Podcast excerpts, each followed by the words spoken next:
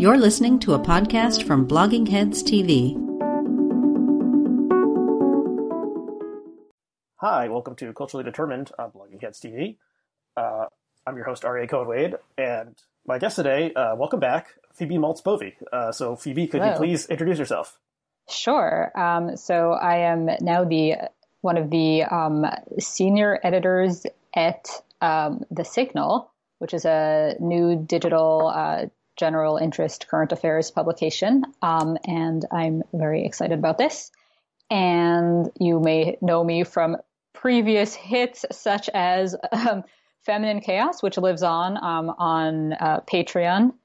Um, after its very um, it was sad to leave blogging heads, but we are we do live on as a an audio only. Um, and I'm the author of the ancient tome from 2017, The Perils of Privilege, which I'm sure somebody on their stoop where you're walking by might be throwing out, and then you can take a look, I still, I still have my take copy. a gander. Oh, that's, Um, that's sweet. And yeah, I mean, I think you've been you've been tweeting this kind of joking, but like you were ahead of your time, and if the It- book had come out a couple years later, I know it's upsetting. It is. It is a not good thing to be ahead of your time. Um, in yeah, the it's like the, the wave you saw the like the it's like a surfing metaphor. You saw the wave coming, and then like you, you just like dove in a little too early, and maybe like a year or two Yeah. later, you it would have uh, been different. But yeah, I, I I enjoyed the book. We did a conversation, I guess, about four years ago. we Um, did, and you know what? I'm sorry, but this is very in keeping with our theme. But like, I keep seeing tweet threads where somebody's like, "Have you ever thought about the the word privilege and how people use it?" I was like, "Ah, like go away, like make it stop." Anyway, sorry. Yeah, I, I, that's that reinforces sort of the um, you know, the like a historical sense of online, where it's like something that you know the, the book came out during the Trump administration. you know, this wasn't like uh 50 years ago, and and yet you know for some people that's that's ancient history. So okay, so can you say a little bit more about the signal and what it is Sure. and Um, so it covers. Um, it's it's not just the U.S. Um, it has sort of a more global perspective, and there's politics, there's economics, and there's culture, um, are sort of like um, the main general headings of things I tend to write in the culture area. And what we do are a lot of Q and A's um, with interesting people about their ideas um, and things they've written. So, um, like the most recent thing I did um, that just appeared was I did a Q&A with the food writer Alicia Kennedy um, about sort of like the can sustainable eating avoid being just sort of like a snob fest. And we also discussed why people get very mad online. So this is in keeping with our theme about peanut butter because she had a great newsletter about people being mad at her for um, using slash promoting natural peanut butter. And I had not known that peanut butter could be so contentious. Huh. Um, and because of the uh, allergy stuff or like no, the, the no, way it's see, I would have thought, no, no, it's to do with, I guess, there's natural peanut butter, which is like it doesn't have other stuff in it. And then there's a kind that has palm oil and sugar added. Um, and I guess people who like with the palm oil and sugar added get very annoyed at the people who don't. And somehow, even though these two food products are both cheap and at the supermarket and not a big deal, and if you're not allergic to peanuts, you can just go to town. Um, the I guess it's like considered snooty to you to get the natural one. And I was uh, telling her, yeah, when we were, I was talking to her that like that of all the things I buy, like I buy I don't buy a lot of snooty stuff, but snooty food products, sure. And like, I think that, like, I mean, I'm telling you now, like, I'm thinking like the cheese I buy is like much more embarrassing than anything I could get in a peanut butter aisle. But yeah, so that's what we do. We we do Q and A's, not all about peanut butter, um, but that was kind of fun. Okay, I'll have to check that out. And I'm I'm a Skippy man myself, but um, Hmm. I'll have to maybe I'll reevaluate things uh, after read the that. ingredients list, and Right, and there is something. Is it something about the, the the manufacture or extraction of palm oil that it's possibly the, the people who Yes. who farm it are treated badly It and is not good for labor, apparently, according to people who have looked into it a bit more than I have. right. Okay, Um, so everything is fraught, everything is which which ties into our topic, which is yes. Oh, but first, I just want to say I'm throwing that segue out. Uh, you know, congrats on the on the new job, and also it's good after a year in which there was a lot of like websites going out of business and stuff. Uh, seeing you know a new website starting up is a yes.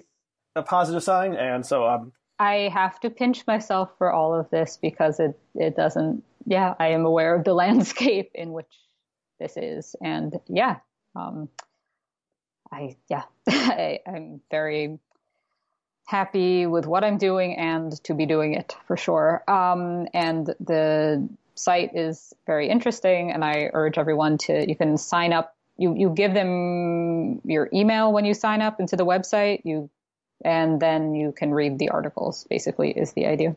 And there's also paid subscription option, but you'll you'll see on the website, and I guess you'll right. link right. Yes, and that and so that the URL is the sgnl.com mm-hmm. for the signal. And yeah, there'll be there'll be links below. Mm-hmm. Okay, so we're gonna start off. Okay, so our general topic is Twitter, and um, there's uh, always a lot to talk about there, and things have changed there over the past couple months um, in various ways. And uh, you and I both are on there a lot, and so I thought you'd be a good person. Never, I, I, I have an account, but I have never oh, used you, it. Yeah, you maybe you glance at it once in a while. Um, I, yeah. But you were so you wrote a piece. So we're gonna be talking about Twitter in general, but let's start off with this piece you wrote for the Signal, which will be linked below, called um, "quote Cleanse Your Timeline," and uh, the first line, I think that I, I quoted out the first line here, uh, is somewhere along the way a consensus emerged online that posting unserious content to one's social media feeds demanded disclaimers. Um, so, so okay, so what uh, what is the timeline cleanse, and why did you sure. want to write about it? Sure. Um, well, I just kept noticing this was, I guess, around the election, but also just during the pandemic in general, and also just during every single day, which is you know like people will post things like I'm tired or like like we're all miserable right now. You know what I mean? Like there's just this kind of consensus that that today is particularly the worst day of all time, and that we are all upset about the same thing to the point that it's almost like gratuitous to say why, because like clearly, clearly everybody knows that we are all upset about X, and nobody could possibly have been offline for 10 minutes and missed that. But what I started noticing though recently um, was that whenever I would see like a cute animal photo, um, Speaking of animals, there's one growling at the snow. yeah, that people would post cute animal photos, or sometimes it would be like babies or just sort of other innocuous content. Um, and they would say, to cleanse your timeline, here's a you know a photo of some ponies, here's a photo of a kitten, and it would be like it, it's something about it was like I am just it, this is just some flaw in my personality, but I was like, oh, what is this? Like, why does this have to be about cleanse your timeline? Like, why does there have to be this kind of hedging? Why can't you just put the picture? Like if I put a picture of my dog on Twitter, I put a picture of my dog, and I recognize that that's not serious content and that somebody might see above and below my dog some kind of atrocities, but maybe they don't. I don't know. Maybe they see another dog. Maybe they see a different animal. Um, but it just seemed like this thing about cleanse your timeline seemed to be like it, it annoyed me as this sort of like feelings projection, like telling you that that you're mad or upset or like that you're feeling high blood pressure and that you need this kind of calming. And it just like something about the presumptuousness of it kind of like riled me a little. But also it seemed just like in a sort of non riled way. It just seemed like a, an interesting thing that this is like, um, that people would feel that they, they know this about the people who are following their tweets. And you don't know. Like that's the whole thing with social media. Like by definition, you don't know what other people see when they log on. So you don't know that they're all so it's like it's projection, maybe. Like it's like if you think all you've been looking at is horrible stuff. Um, or so I, I don't really have an answer to what it is. Like, is it that people um, are only seeing bad stuff, like upsetting news stories in their own timelines, and thus they assume everybody is? Is it that they think one ought to be only reading upsetting things and that there, it needs you need to almost like apologize if you talk about something else um, i don't really have an answer I, this wasn't a piece where i like investigate i didn't like track down why people post this um, i just kind of you know speculated a mm-hmm. little with some guesses yeah and you i think you you locate um, i guess from the know your meme website maybe the first Mm-hmm. instance of this, which was 2013. So not that long ago, and Twitter was a going concern, you know, for a number of years Mm-hmm. um, for that. So okay, so so maybe the uh, the opposite, or maybe the, the the the way cleanse your timeline fits in is part of doom scrolling, yes. which I think is was coined uh, last year, or at least popularized last year, um, and that became sort of like I don't know. It's a good term. Uh, it's, it's you know it's an evocative term, and it's just like you know constantly running your thumb up and down to see what Mhm. bad thing has just happened, Mhm. and a lot of bad things did happen in 2020. Um, That's fair. so it made and we were also all stuck at home most of the time because of We still are here in Toronto. Yes. It's still lockdown. Yes. mo- So Yes. in most places, probably Mm-hmm. people are spending more time, uh, you know, a- alone or just with their household members and more time to stare at your phone, basically. So, so yeah. So cleanse your timeline um, is like the momentary, um, you know, or respite from everything Mm-hmm. bad that was happening, and a lot of bad things. Like you know, one of 2020, one of the worst years in, um, you know, since in American history since 1945. I would I would say. Um, Oh yeah, and and bad in a way that really like very very few if anybody has been totally spared. I mean like there Yeah. are people who have it less bad and that's about the most you can say. yeah. I'd say about 2020. Um. So yeah. So I think it's where do I want to go with this? I so it's interesting, sort of like Twitter as like a, as like performance and something like what what are we all the people who are on Twitter? What are we all doing on there? And every and so you know everything you, you like a cynical perspective. You like everything is a way to everything you tweet is a way to like make yourself feel better or elevate your social standing or gain more clout or get likes and retweets. And so the person who's posting the uh, pictures of the miniature horses who are wearing uh, outfits, um, you know, they don't, you know, they don't really care about people's timelines getting cleansed. They just want the likes and the retweets Hmm. and and new followers.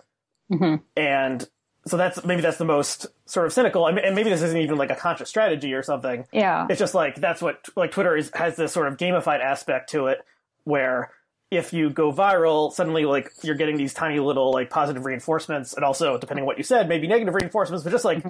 things are happening, and especially if you're stuck inside all the time and there's a monotony, it seems like you're something is is happening when you know when this happens, even though very little is actually happening.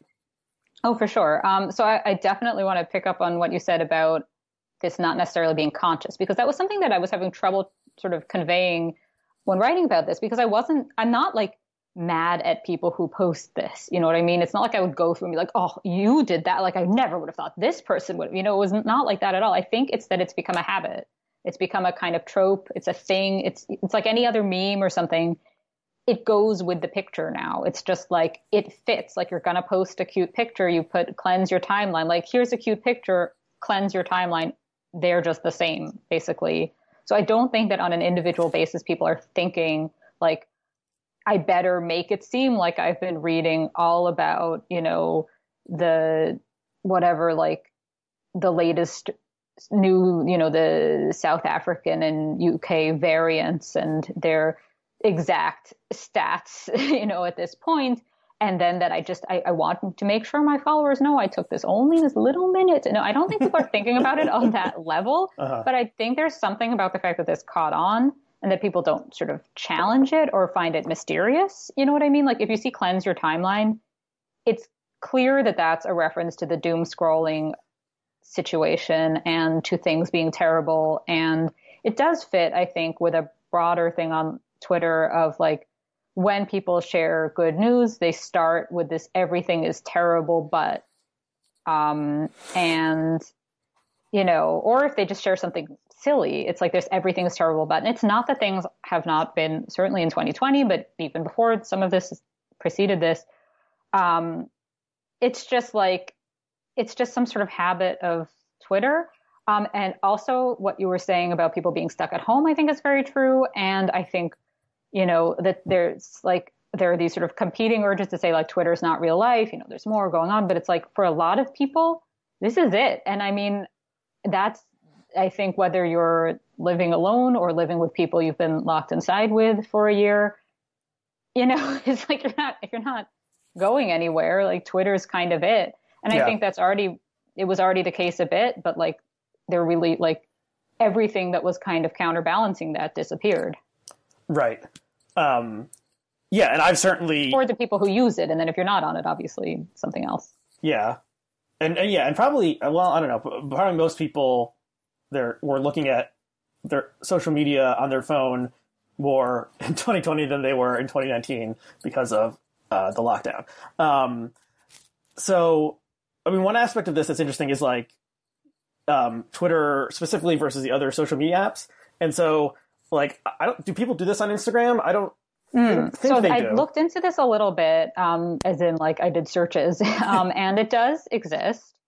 But Instagram, so I use it for like dog pictures, and I'm very active in like poodle Instagram. You know, You're almost Nobody- you or your dog are a poodle Instagram influencer almost, I would say. well, except that it's a locked account, which kind of gets in the way of influencing. It doesn't have very many followers. It's like a bunch of people with gray poodles in like Japan, China, Scandinavia, and Russia. Occasionally they'll be in the States. Um, and there's like one or two in Canada.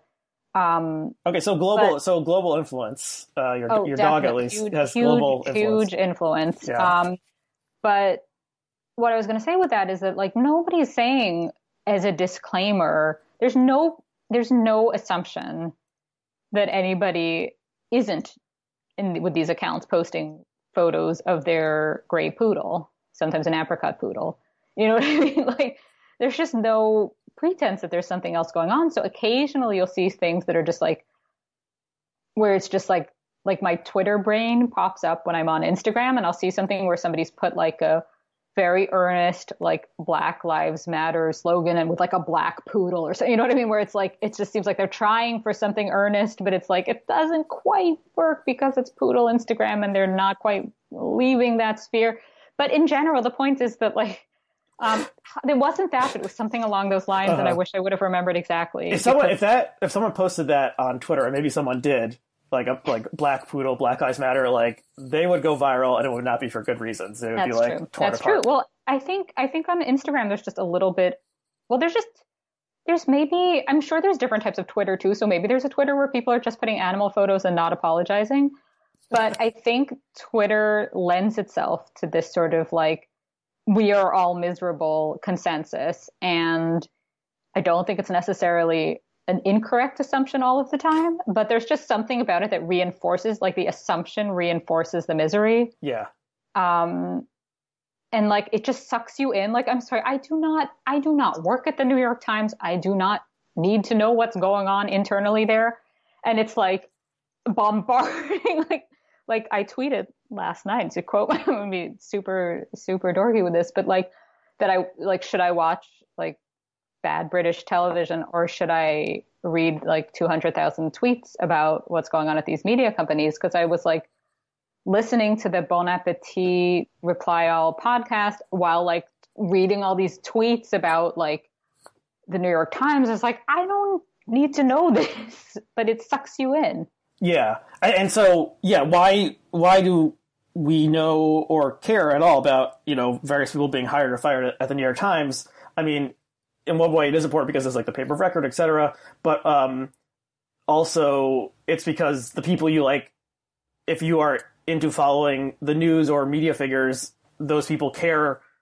You know, Mhm. if you work at the Washington Post, then maybe you care about what happens at the New York Times internally because Right. you want to get hired there someday or something. So they're talking Mhm. about it, and then it, you know, there are Mhm. weirdo type people who would never work in national media, but they also care about it because in the same way that like a, a fan of a sports team would care about like who the Right. assistant general manager of the sports team is. There's kind of Yeah. like a, yes, there's, there's that, but yeah, it's and then it, of course tribalizes because Twitter is so tribal. I mean, I just want to like I, I wa- years ago on Twitter I joked like do um do people who who like use Pinterest a lot do they ever call Pinterest the hell site or say like release me from this hell site? Like probably not. They seem to like enjoy using it and they like posting photos of you know yeah. knitwear or or whatever. And what's interesting about that is lifestyle lifestyle sites do get controversy and have all sorts of like culture wars um, things going on. So it's not that because Pinterest is kind of like maybe more female, more sort of crafts type focus. It doesn't. I don't think that's it. I think there's something about Twitter Something, specifically. so, yeah. yeah. yeah, Sorry to interrupt. It's, it's something about the form Yeah. Yeah. of it, and also the type of people who are who are drawn to it, and the, and the Mhm. strange mixture of you know powerful people like Mhm. former President Donald Trump, who maybe we'll talk about Yeah. in a few minutes, and also just lots of random people and people who are concealing their identity and all sorts of weirdos uh, in between. Um, Mm-hmm. People yeah, who may or may not be from Queens. you mean? well, uh, let's not talk about that. Um, but um, but also like so with so on my on my Instagram, um, the people I follow my account, I almost entirely follow close close friends or cute animal accounts, and so that's it. So almost everything I see on Instagram is positive. and if if like a close friend started posting a lot of like political memes or something, I would probably mute them because I just don't want to see that on Instagram. I want to see. I go to it when I want to see, you know, uh, various like Eng- English setter accounts that I Mhm. followed over the past couple years since my own English setter had to be put to sleep. So, like that's what. I, so I use that just to look But at cute that's animals. upsetting in a different way, potentially. No. Well, I, I've I've gone long enough that I just like enjoy looking at English setters and also Mm-hmm. you know like birds, the the national parks and Fish and. Wildlife Ser- Service have Mhm. really great accounts where it's just you know beautiful beautiful nature photos Mhm. and you know the Audubon Society. Um, so yeah, that's that's my my feed there, and then on Twitter, it's my I probably see kind of the same sort of things that you see, where it's people who are angry all the time, people who are fighting each other. the fighting each other. Oh my goodness. And then I just feel like there's always this sort of normally it's like an implied whose team are you on, whose side are you on, who's your friend, who, you Right. know, but like occasionally, and I did ultimately, I believe, unfollow in one case over this, like somebody will be like specifically inviting you to get in the, you know, in the mix and like say like what you think about this person's interaction with that person. And it's like, I think that that you can only ever just sit these things out unless you, like there's some very specific reason it has to do with you. But um, but I feel like there's this like you can feel like you have to like with this J.K. Rowling stuff. Mhm. I have not read Harry Potter, but I have I always felt like I was supposed to have like incredibly and I still I still feel like this like like why do I not have a take on her specifically? And it's like cuz I don't know about it and I just I'm sitting this one out. Like it's not that I don't think there are like important issues. I just I think you should be allowed to sit something out and there isn't a sense on Twitter that you are. Yeah, and, and so cleanse your timeline is, is a way is a way to sort of indicate like I'm taking a brief three second break from the discourse, and Mhm. here's a photo of a cat. Um, Mhm. And yeah, the, the I mean, it, something that's there's almost everything involving um, Twitter is stupid in some way, but one of the stupidest is this idea that like you have to comment on everything and like you know silence is violence or something. Like if you're if you're not Mhm. weighing in on this particular issue, then you've somehow like Oh my goodness. trespassed across some Oh moral line, which is just so yes. stupid because, you know, pre social media, there was no way for any average person, aside from writing a letter to the editor of their local newspaper, to like comment on a national issue in a way that was like beyond their immediate so- social circle. So this, this is all new.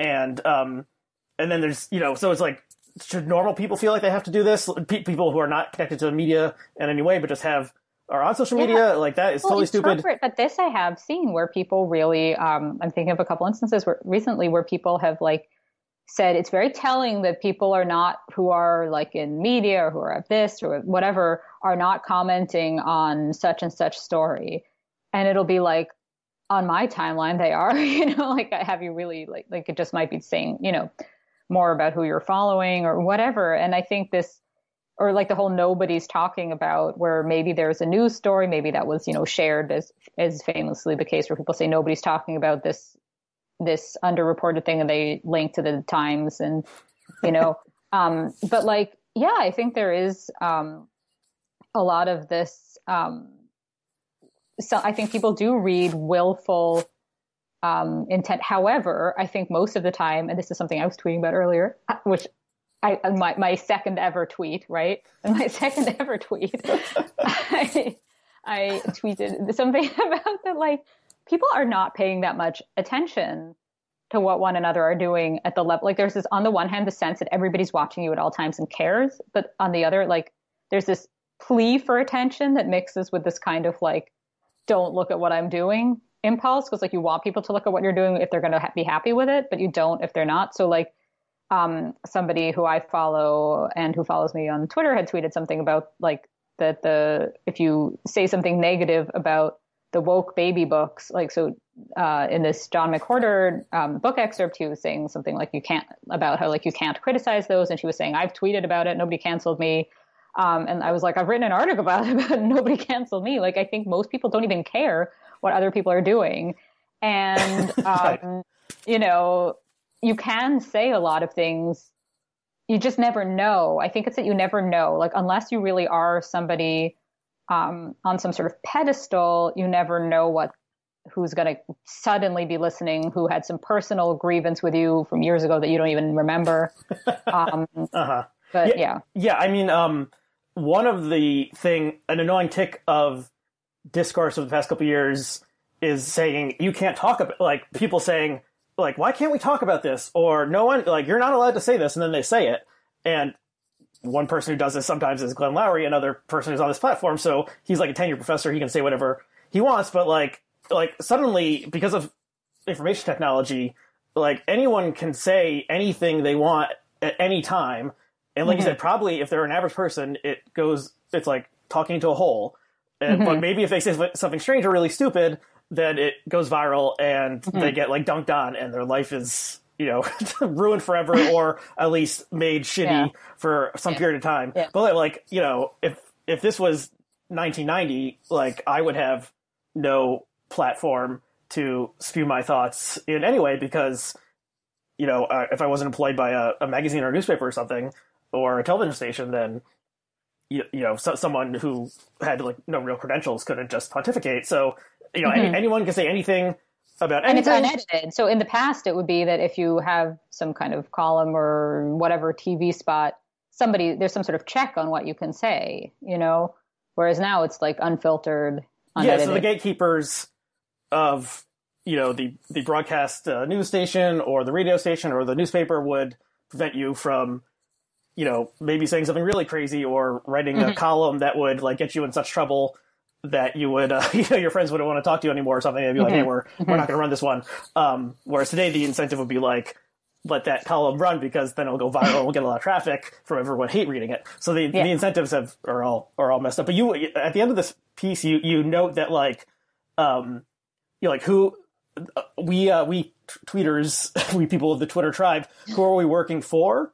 and you know, this idea of like you need to do the work is sort of has become this cliche, but like who are we working for and who actually like who benefits, you know, cui bono or whatever from from all this stuff? And uh, is it just Twitter? Is it just Twitter?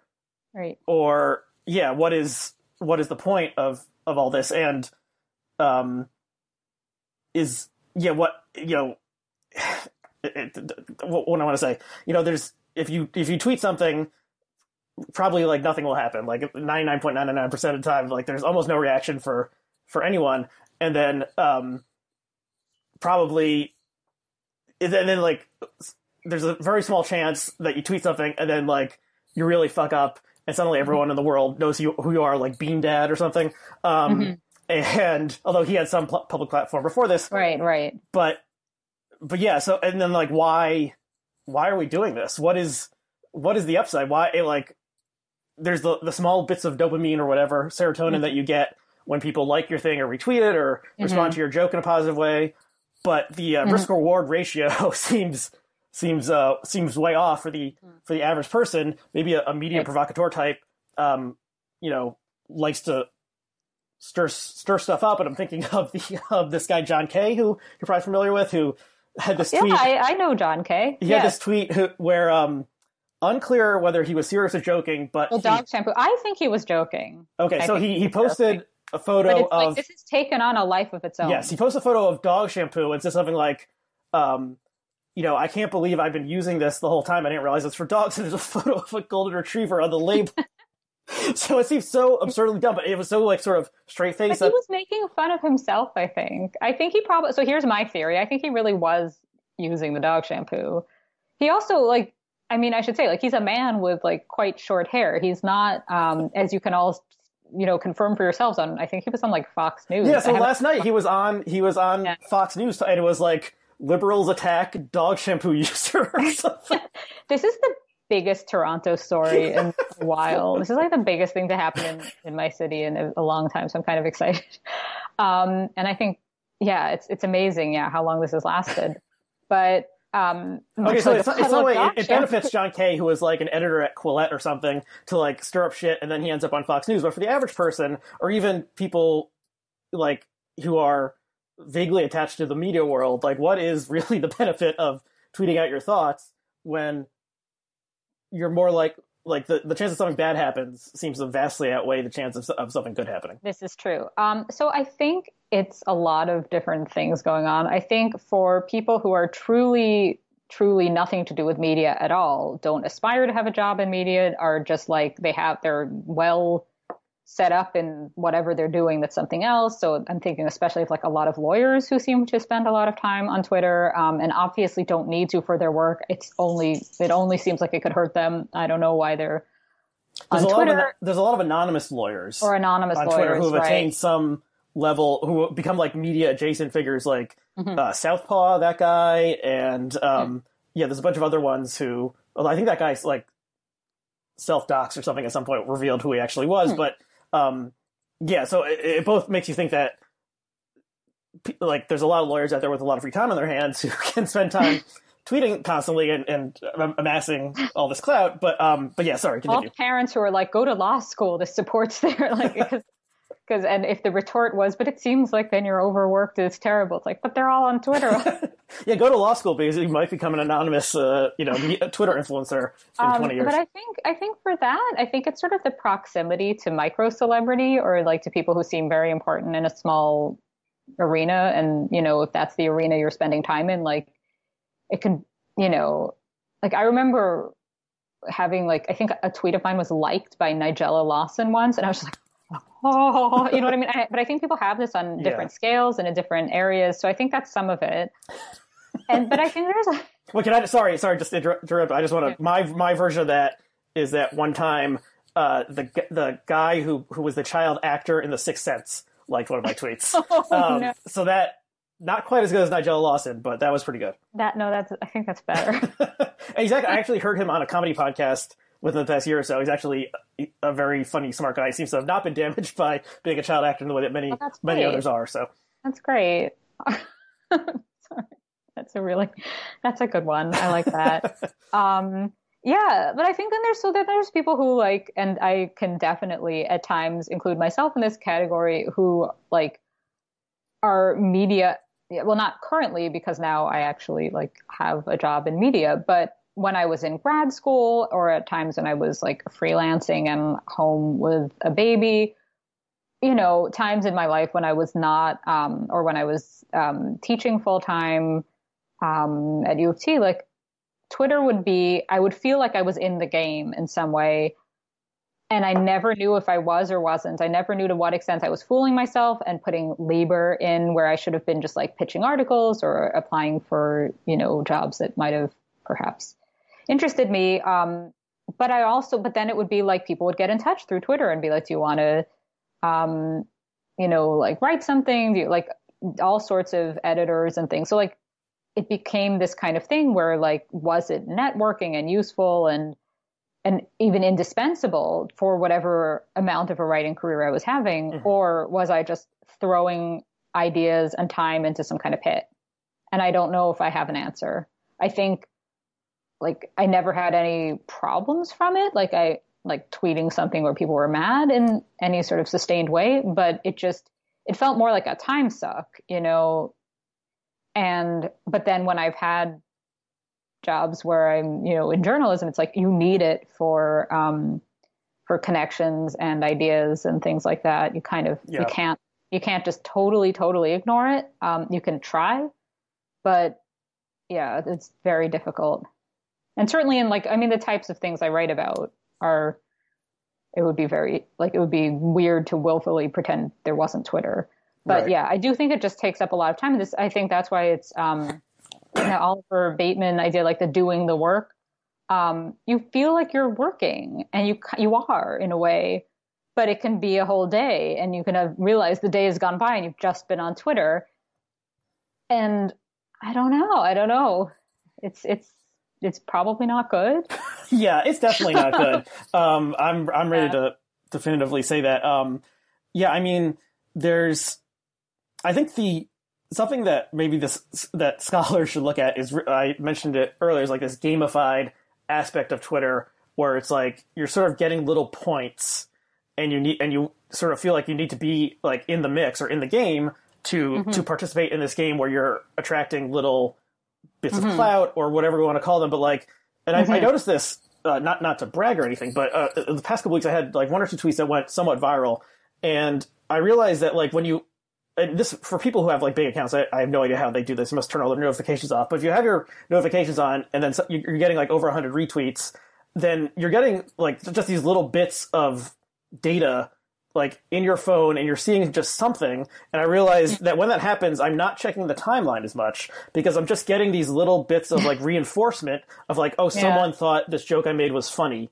And so I'm paying less attention to like what's the latest thing in the past 45 seconds that someone tweeted about. So this is like, I guess, sort of an addiction dynamic yeah, I'm describing here, sure. where it's like I just need some some reinforcement, whether it's what's the latest news item, what's the latest joke or mm-hmm. meme, what's the latest timeline cleanse picture of miniature ponies wearing sweaters, mm-hmm. or but then if I'm getting like if just something is happening, that it feels mm-hmm. like you know my attention has been captured, and yeah. um and this there was this piece in the Times a couple weeks ago about this guy that coined the term attention economy, uh, who was, mm-hmm. was, a scholar who was sort of like an outsider scholar, never became super famous for this idea, but like is seemed to be very prescient in the way it predicted how the internet would reshape mm-hmm. things. And yeah, it does seem like what is so like I when when you write something on Twitter, you're like taking uh, like this micro slice of your followers' attention you know, and then you're like, I did that, and everyone else is doing it at, at the same time. So I don't, I don't know where, where I'm going with this, but it's, it's definitely bad, like for my my personal psychology and you know my like loved ones and, everything else in life. Like, and it's probably bad. I mean, the good things are like, I think we probably like maybe we first connected on Twitter. Like most of the people I've had probably. on this podcast, yeah, like I approached them through Twitter or yeah, or I like, definitely met Kat through Twitter. Um, my co-host for Feminine Chaos. Yeah, I mean, Kat Rosenfield. Yeah, I think yeah, I, yeah. I think probably I reached out to her the first time I had her on through Twitter, so that's good. And I, you know, I think this podcast is you know does something for its listeners. I hope um, listeners and viewers. And then like I have made some friendships um, of people through Twitter, but yeah, I think it's mostly you know weighing the positive versus negative.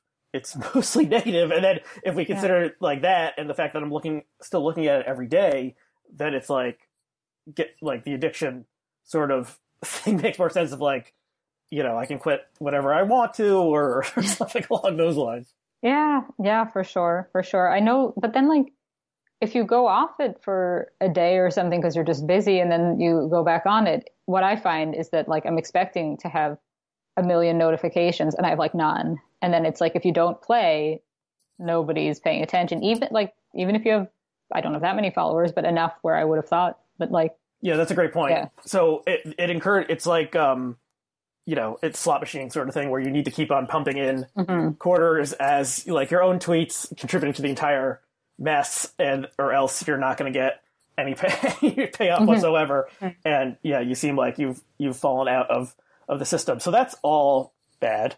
Um, so uh, so something else I I wanted to talk about in relation to this is okay. So this idea I had, and I'm sure other people have pointed this out, that like the the Twitter encourages um, sort of marginal, extremist, like obscure points of view, ideas, um, habits, uh, cultural products. Like it, it inflates these um, or political positions. It, it, it, just the way it works. Like those sort of things thrive on there, um, which is, you know, in some ways. Okay, so let's bring this into Trump. So Trump was kicked off of Twitter you know, a month or so ago. And um, I, th- I thought that was good when it happened. And I think it's, even better uh, today in mid February. And so I'm I'm happy that he got kicked off. And if he hadn't been president, he would have been kicked off before. But like you know, his st- personal strangeness and like the fact that he was an outsider of the political system, like that's the fact that he used Twitter to fuel his rise. Like that fits in with this thesis because he's a weird guy. He would tweet these weird things. You know, he has he had all these famous tweets about like his feud with Graydon Carter and you know how how he was addicted to diet uh, diet coke and and stuff. All mm-hmm. these got like deleted en masse, but his um you know his like marginal identity like Twitter transformed that into sort of a mainstream thing, and then he became president, which is stupid and insane.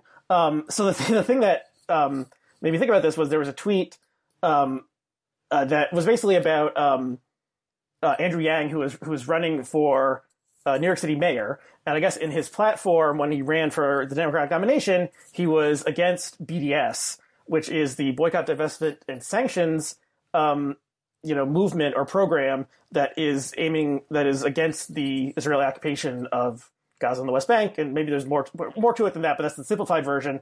And so Yang, I guess, on his either on his original, I think it was on his original campaign website or something, he had a, an anti-BDS statement, and then so uh, the cartoonist uh, Matt Lubchansky uh, tweeted like a screenshot of this and just the line "Get fucked, dude."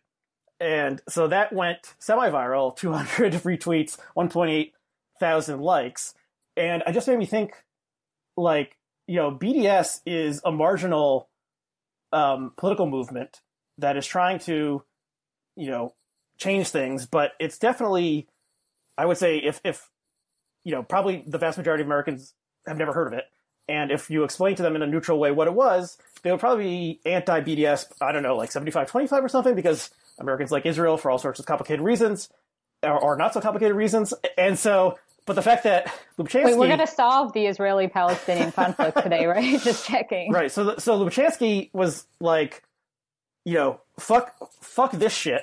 And then there were 2,000 other people who were like, yeah, fuck this shit. But Andrew Yang, whether running for the Democratic nomination for the uh, entire nation or just running uh, for mayor in New York City, uh, like coming out in support of BDS would would uh, be very very surprising. So yeah. it's basically the standard political. Maybe I guess I actually tweeted something at Lubchansky like, how many was there anyone pro BDS or how many how many like within the thirty odd candidates you know who ran for president in in 2020? And he said, or sorry, they said no, but um, but I guess Yang wanted to go like a step further in this. I'll link to the tweet, but hmm. it just made me think. You know, everything, any sort of strange, extreme, unusual perspective is overrepresented on Twitter. I don't know why exactly. It's something to do with the mechanics of small groups or something. Mm-hmm. Um, but you see all sorts of just weirdos and freaks in any like in any category. Um, you could take politics entirely out of it. The people who who like really, really care about one particular char- like minor character in the Marvel Cinematic Universe and think mm-hmm. that particular character should have more exposure, and they are fighting with people who support other characters in the Marvel Cinematic Universe. Like just all sorts of freaks are on this mm-hmm. are on this website, and that it is strange to think that the president of the United States used this weird website um, and communications platform as his primary means of getting information out for four years. That's bizarre. It is. And so Trump is gone and is it possible that Twitter can recede into being more of just a niche weirdo thing hmm. for people who want to fight with each other about which Marvel Cinematic Universe character should get the next movie and are very exercised about that. And we can kind of be like, oh, this this is stupid and this shouldn't matter. And yeah, so I, I sorry, this is this is this is just rolling out of me. So, what do you have any thoughts on this?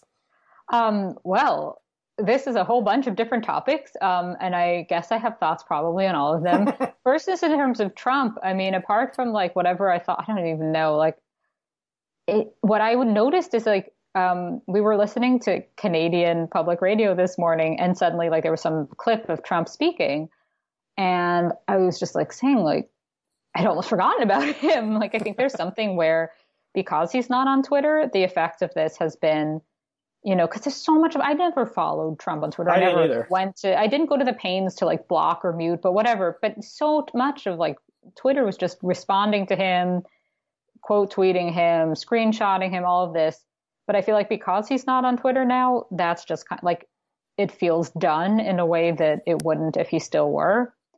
Um, right. And one of the other strange things that Trump pioneered is it used to be understood that a famous person or a politician would not write their own tweets, um, mm-hmm. especially the president. And there used to be this convention for when Obama was president that his tweets would be signed dash bo um, for the ones that he supposedly wrote himself, though he probably wasn't actually writing them mm-hmm. himself, but maybe he had to approve them or something.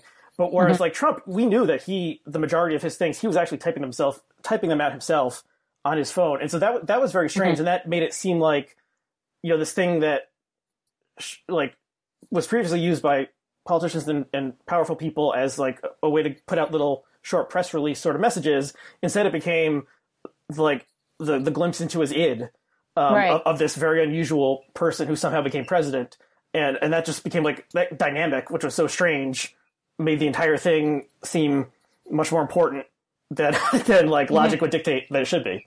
Mm-hmm, for sure. I mean, I think Trump's whole thing was being like the uncancelable you know, he can just say anything and people like him all, who, the people who like him, I should say, like him all the more for it and kind of live vicariously through that so that he could just say anything on Twitter would kind of fit in with that.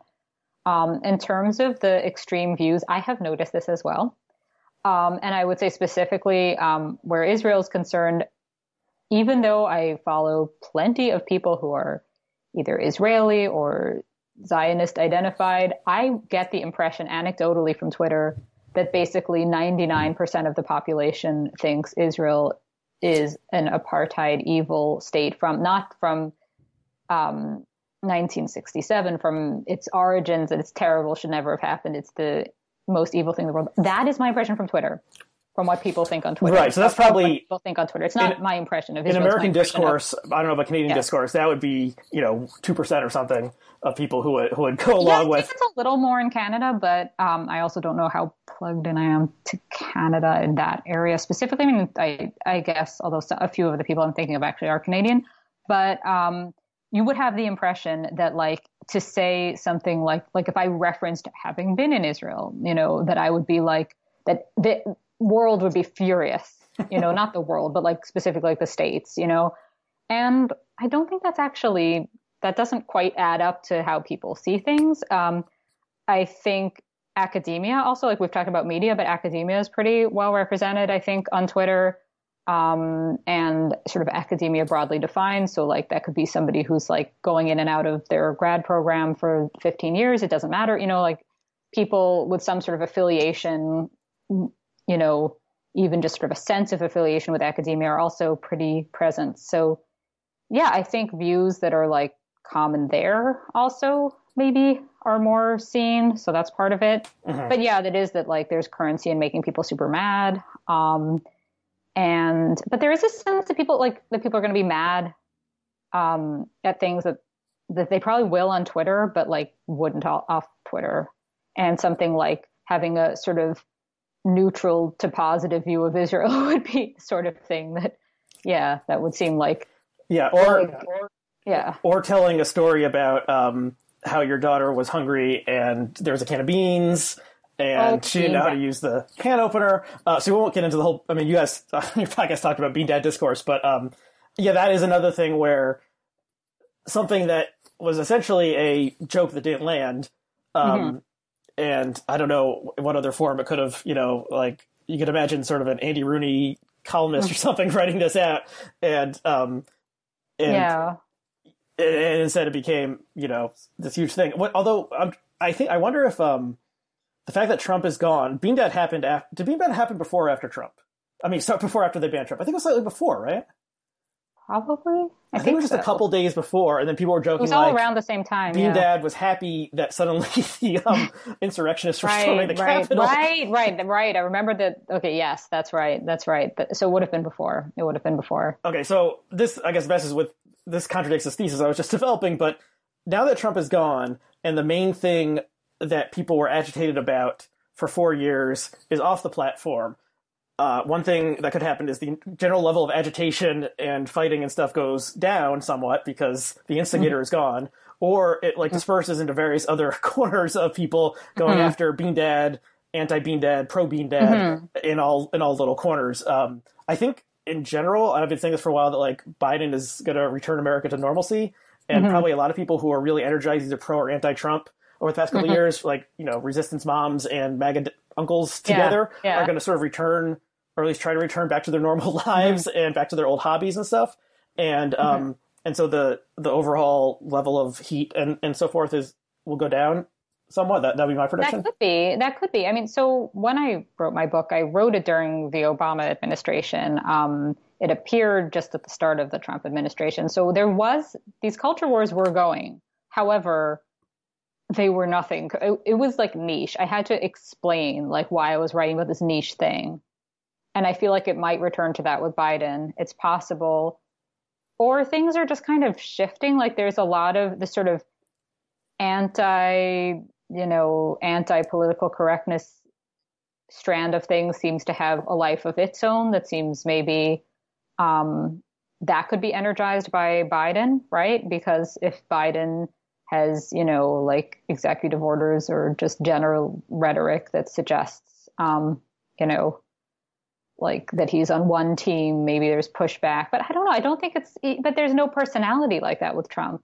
You know, there's no sort of constant stream of completely absurd whatever that all was um yeah, yeah so probably will calm down and it'll just return to being niche right yeah. Because i ho- think that's what it I did like trump so. got like what you're saying with like the resistance um and maga teams of things like i think what happened with trump is there was suddenly like you had to care even if you were a normie you had to care you know and like i think it might now revert to like if you're a normie you can do something else Oh, for sure. I mean, that's the dream. I think um, the normies return to their lives. the dream is to be a normie but i don't know well, I think we're uh, at least I'm too far gone, but uh, um, I, I don't know I will speak for you. But yeah, I mean, yeah, Yeah, a lot of uh, Trump brought a lot of people into caring about politics on both his supporters and his opponents, and um, that yeah, so made it accessible, I think, is that he made it seem like I used to think you have to understand about like policies and court cases and all of this, and I would try to be informed, but I feel like I wasn't ever really like enough of a wonk to really know what's going on. Like I don't know like the name of like the person in the House of Representatives from that county, like how you know, and I, I've always felt like there were these other people who did, and Trump made it like really basic. Like you could be an idiot and follow this, and that was not only fine but encouraged. And I feel like maybe if things move away from that, then that will just automatically alienate people from politics because, you know, it's less exciting. it to, yeah, it's more like this, yeah, this dry thing, right? I mean, part of the like um, a, a huge crazy thing about the Trump years was that there was a sense that any given time he could do something or say something that would be totally off the wall, and everyone had to intensely care about it. And sometimes what he said actually did matter, and sometimes it didn't matter. And th- and then it would just go on, and 36 hours later, it would go on to the next crazy thing he said because he was a nonstop, you know, font of of craziness. Uh, so that so that's gone, and he's been silenced um, more or less. Although, as I was joking um, in the you know period between when he was kicked off Twitter and ended his presidency, you know, if there was some way he could like release short statements to the press, then he could like get his point of view out there. So obviously, he like had a press secretary et cetera, and could have called up any news station Yeah. and gotten on the air because he was the president. So it was just this bizarre situation. Um, but I mean, just one other note on this: like, if you, um, you know, in 2014 or something, you could have said if, if a politician wanted to have the biggest pl- possible platform, they would go on Facebook because Facebook is like just you know globally much like 5 10 Sure. 15 20 times bigger than twitter Uh, much you know normal people are much more likely to be on facebook than the freaks and weirdos on twitter and um, you can write you know trump at the beginning of the trump presidency is still 140 characters. Like you could write an actual statement or you could post a longer video or something. I guess he could he could, th- there's certain pri- privileges about posting videos of certain lengths on twitter. But um you know that's that's your mass audience because everyone and their mom and their grandmom are on Facebook. Um, but like Trump showed that there was this way to sort of hijack this other system, and he was a demented master of it. And um, I and, and then one of the other weird things is like I assume he uh, doesn't actually like never actually used a computer, doesn't know how to use a computer, so he would use Twitter on his phone, but I don't think he even had a Facebook app. So it would be his staff that was running any other social media account, yeah. and they probably sanded down the edges and took some of the crazy all caps sort of stuff and wouldn't mm-hmm. propagate that on the on the other things. But um, yeah, so I don't. I mean, you know, Trump is strange in so many ways, but he, he does sort of seem like a one off figure, and you couldn't really imagine the system being hijacked again in this same way. No. I, I, I don't know. I don't think so. No, and yeah, I mean, I think it is. It's fewer people than Facebook, but it's much more sort of concentrated media, right? So like, it wasn't necessarily a bad strategy for him. Uh, obviously, it worked at least once. I mean, you know, like it, it, you know, he he was addressing the people who were gonna then write an article about it, and did.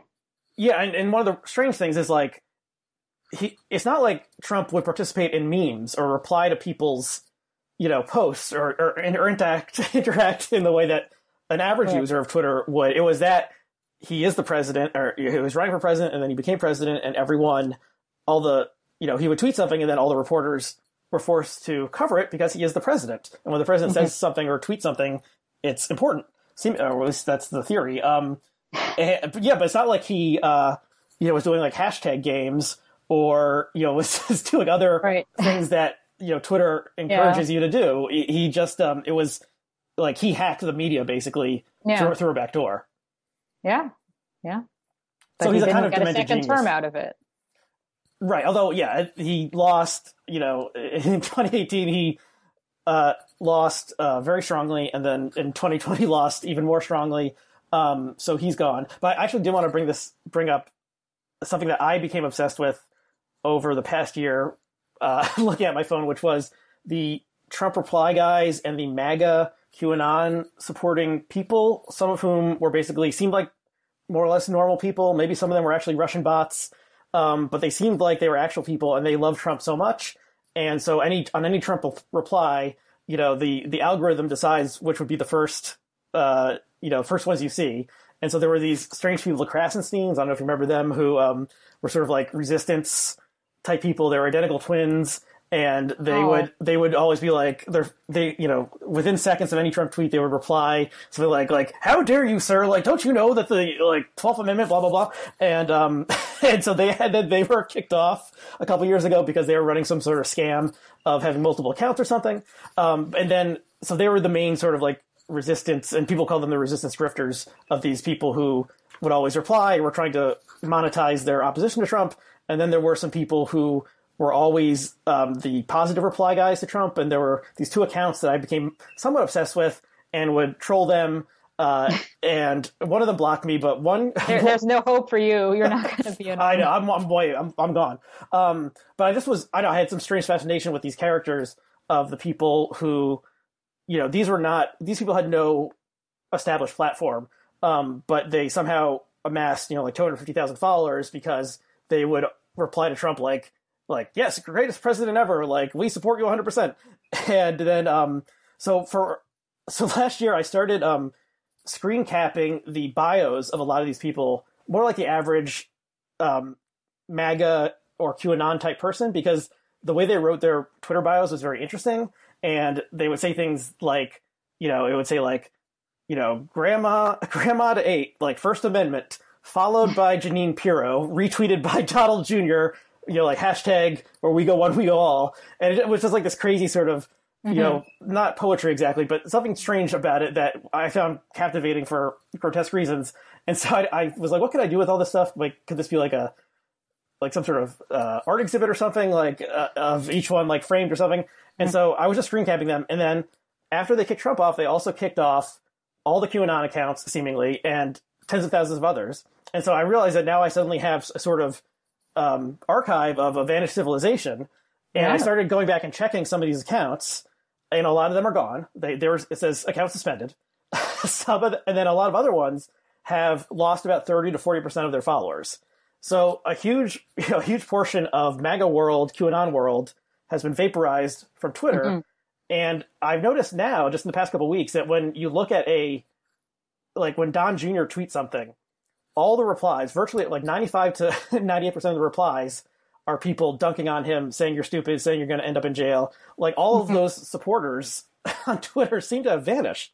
So maybe Hmm. so some of these people were kicked off the the platforms. Some of them maybe after it became clear that Trump was not going to be president for a second term, they went back to their normal lives.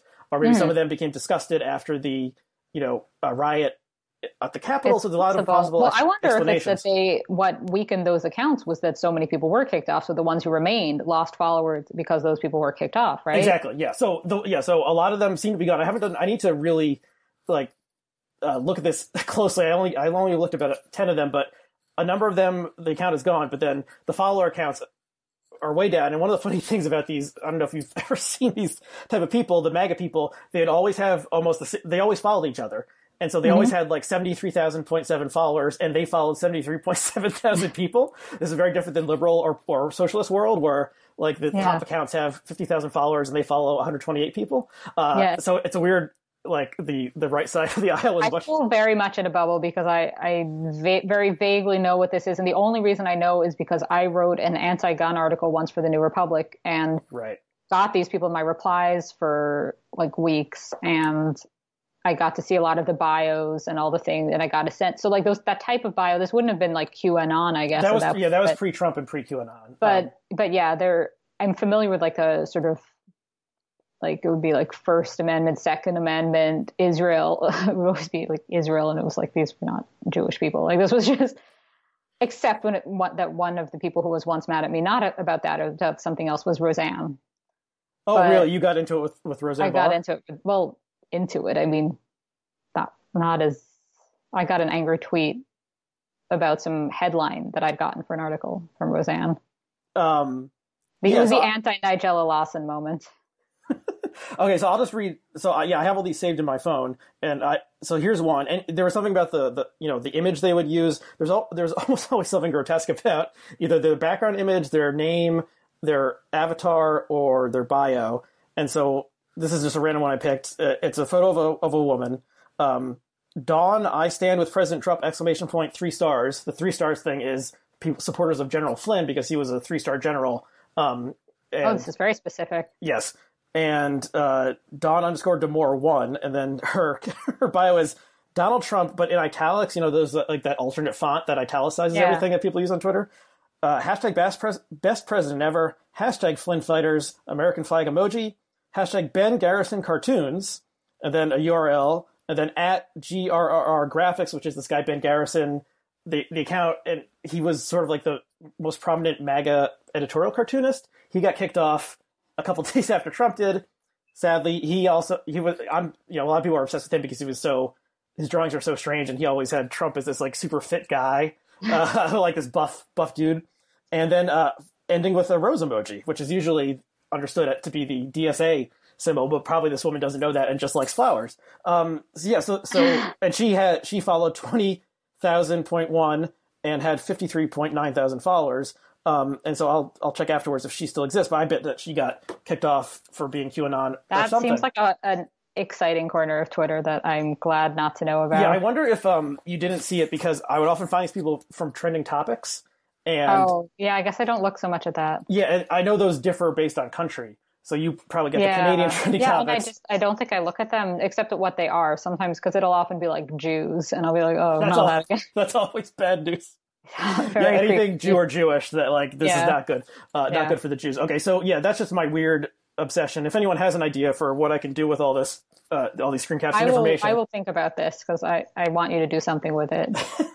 Okay, so we're, we've gone a little bit over now, maybe this will be the last section, uh, last question, which is I've done a couple other episodes with people about social media over the past year or so, and I've asked them at the end, you know, if you could um, snap your fingers uh, in the way Thanos does in the Avengers movie, and social media, you know, magically disappeared and couldn't come back, all the rest of the internet continues to exist, but the social media part is gone forever. Would you do that to like save humanity from from social media? Okay, so I thought about this um, since you posed the question before we started, Right. and I'm going to say that I would not get rid of it precisely because we have been locked down for a year. And I think to be truly, truly locked down, unable to talk to anybody not in your home um, for a year would be a little bit um, maddening, and that it has been useful to be able to be on social media, like this year specifically, just to be a little bit out in the world virtually. Um, so I think otherwise, yeah, I go through the same like pluses and minuses, like interesting people I've met on Twitter who I wouldn't have met otherwise, um, opportunities that have come through it. You know, I don't know that I've had ever opportunities or met people on Facebook, but um, but things like that. Um, but then I think like if you really if you can't go out, I don't know, like you kind of have to have a little bit of something else Right. So that's but, that's what kind of tips the scale for me. I think would be like the lockdown and and also yeah, like I live in Canada now, like you know to feel a little connected to the states. But on the whole, for humanity, yeah, I think because we've all been locked down, I think it's been. I'm going to say it's. I'm going to be. Yay, let's all spend 24 7 on Twitter. And if you don't have a strong feeling about every single hire the New York Times has ever made, you're canceled. um, okay, but okay, what if you know we we we say Twitter, Facebook, Instagram, all the other ones they're gone, but sort of the internet as existed in 2003, like, would you want to return to that? So that was like the beginning of the blog era. You were were slash are a blogger, um, and like that, the blogs had their own pluses and minuses, but yeah. like social media helped k- kill off the blogosphere that emerged. Oh, I don't know. See, I'm not. I'm I'm weird in this that I'm not nostalgic for the blog era. I think there I sunk a lot of time. Like I look back at my old blog posts; those could have been articles, a lot of them, and I wasted time. I threw stuff away. I didn't have the confidence to. Like I, I first wrote something for the Atlantic in like 2013. I first blogged in like 2004. I don't think I required like nine years of honing to like get there. You know uh. what I mean? Like I think it was just a confidence thing, and I think for a lot of people, probably this was the case too. That like unless you were hired by some blog, um, it it just was like a time suck. Yeah.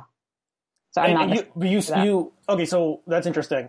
See, I um, you know, I never really had my own blog. I just wrote a couple posts over the years and was too inconsistent and lazy to ever do it. But I have tweeted almost hundred thousand times. And what what was a bigger you know, time suck for me personally? And then fair enough, like the you know the tweet that maybe I tweeted in 2014 that maybe you know uh, could be taken out of context if someone wanted to go after me for whatever reason, and then blah blah blah. You know, I'm. oh, so what I will say, what I will say about this is because I had all that experience online um, prior to social media, I think obviously, you know, knock on wood and all of this, like who knows what I'll say that you know could be twisted in any mirror of any of us, whatever but I think I did have that, if nothing else, the sense of what that means to be speaking online to right. audiences that might not have any, that might not have your best interest at heart. Um, like people got more mad at me like once through like stuff to do with my blog, and it was like a sort of willful misreading sort of situation. Um, where people mistakenly believed that I that this is the, if I tell you I mean I'm going to say what this is because otherwise it's going to sound like it would have been something worse people mistakenly believed that I have and insist upon people having only designer clothes. And this was ridiculous. I was in grad school at the time. Um, and I'll tell you why this came up because I had blogged something about like there was some sort of discussion about the Obama daughters at the inauguration. This was last week. I guess would have been 2009 or 13. It What's wasn't it? 13. So that was 2009. yeah. And I had said something like that. I thought like that it was stupid that they were being called out for having more, exp- not the girls themselves, but whatever their family, um, for being in J. Crew, and that if anything, an occasion like that, they could have been in something fancier. And I was not saying, and they should have been. Like I, I wasn't. And then this became what you didn't think they looked nice. It's like I did think they looked nice. That was not what I. But anyway, became that like I personally had like all this designer, and I was like I have the grad school stipend. I have garbage clothing. What are you talking? but um, Wait, so was was the was the blow up your comment the commenters or like other blogs oh, were picking so this up? So then it got picked up by another blog, um, and I think it was in the comments, but it was somebody from that blog who I knew in real life to be a good friend of an ex boyfriend. Like so, this there was an IRL level of things going on here, and people just got super mad, and then some other blog picked it up, um, and people just hated me, hated me over something very, very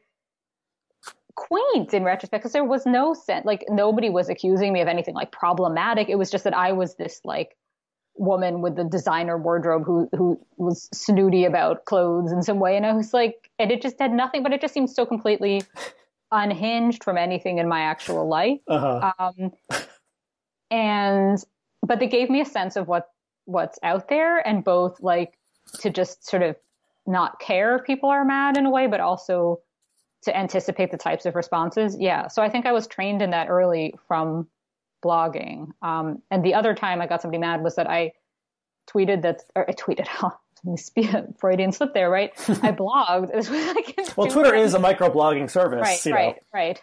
But this was like in 2005 or six, given where I was living. Um, something about some coffee shop striking me as overpriced that I'd been to, and like the owner of that coffee shop commented on my blog like angrily, eh, like they're not actually overpriced. just like okay, and I just couldn't believe that this person had found little old me, and I wasn't thinking about that they googled their, you know. So I just have a better sense, Right. I think, of how this all works from that time. Yeah, and part of the Bean Dad thing, and for people who don't know what Bean Dad is, you are a blessed person and continue on in your ignorance. But if you do know what Bean Dad is, part of the thing was that people dug up, like people like started searching like Jew and Bean Dad to find his old tweets, and then he, I guess he once had like a comedic persona on Twitter where he was like making fun of different you know races and ethnicities and so forth, and so that was part of the cancellation of Bean Dad was Yes. was digging up the old tweets, and yeah, there's And he only had designer clothing, I hear.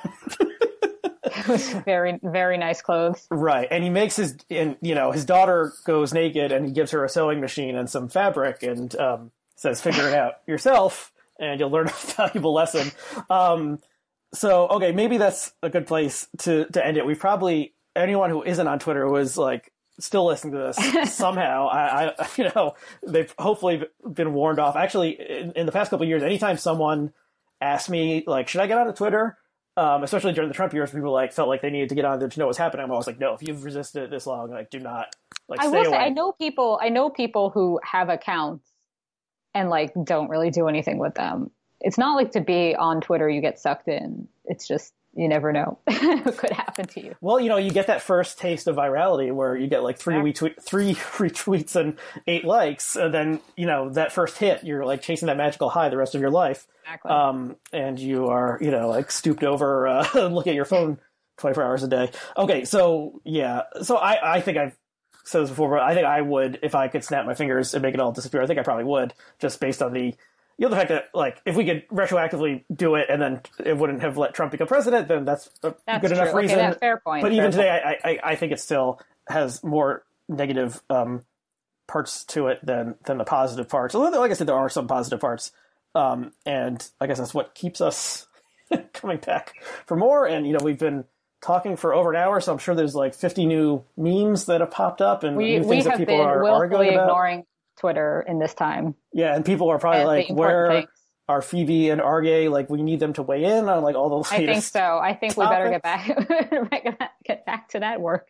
oh yes, the work. Thanks for having me on to discuss this. This is fun. Well, thanks for doing it. Um, I, I I appreciate you taking the time. Um, Bloggingheads alumnus Phoebe Maltz Bovy, now senior editor at the Signal, um, and the links to those to the Signal and your the piece that of yours that we discussed will be below on the Bloggingheads site.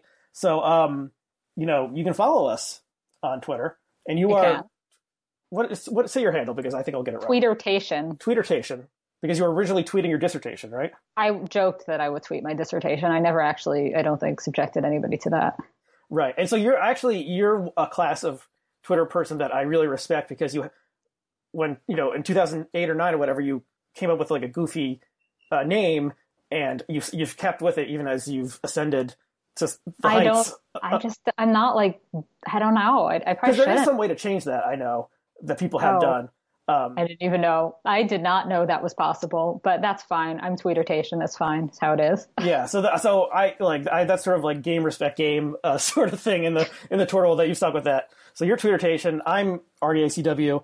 Um, you can follow us if you want to see what we you know think about all our occasional, occasional appearances there. right. And you, I know you, what you can also do is you can uh, smash that like button if you're watching this on YouTube. You can rate and review in iTunes, which does help the show um, in various ways. And, and so, and feminine chaos continues. And if, if there's anyone who lost the thread of feminine chaos, you can search for it wherever you get your podcasts and subscribe to it that way, and um, and also subscribe to it on Patreon, uh, which gets you like bonus episodes and newsletters and things like that. That's right, things like that, exactly. Okay, well, thank you, Phoebe, and thank you to all of our viewers and listeners who somehow sat through all this nonsense. and uh, we'll see you again next time. Bye.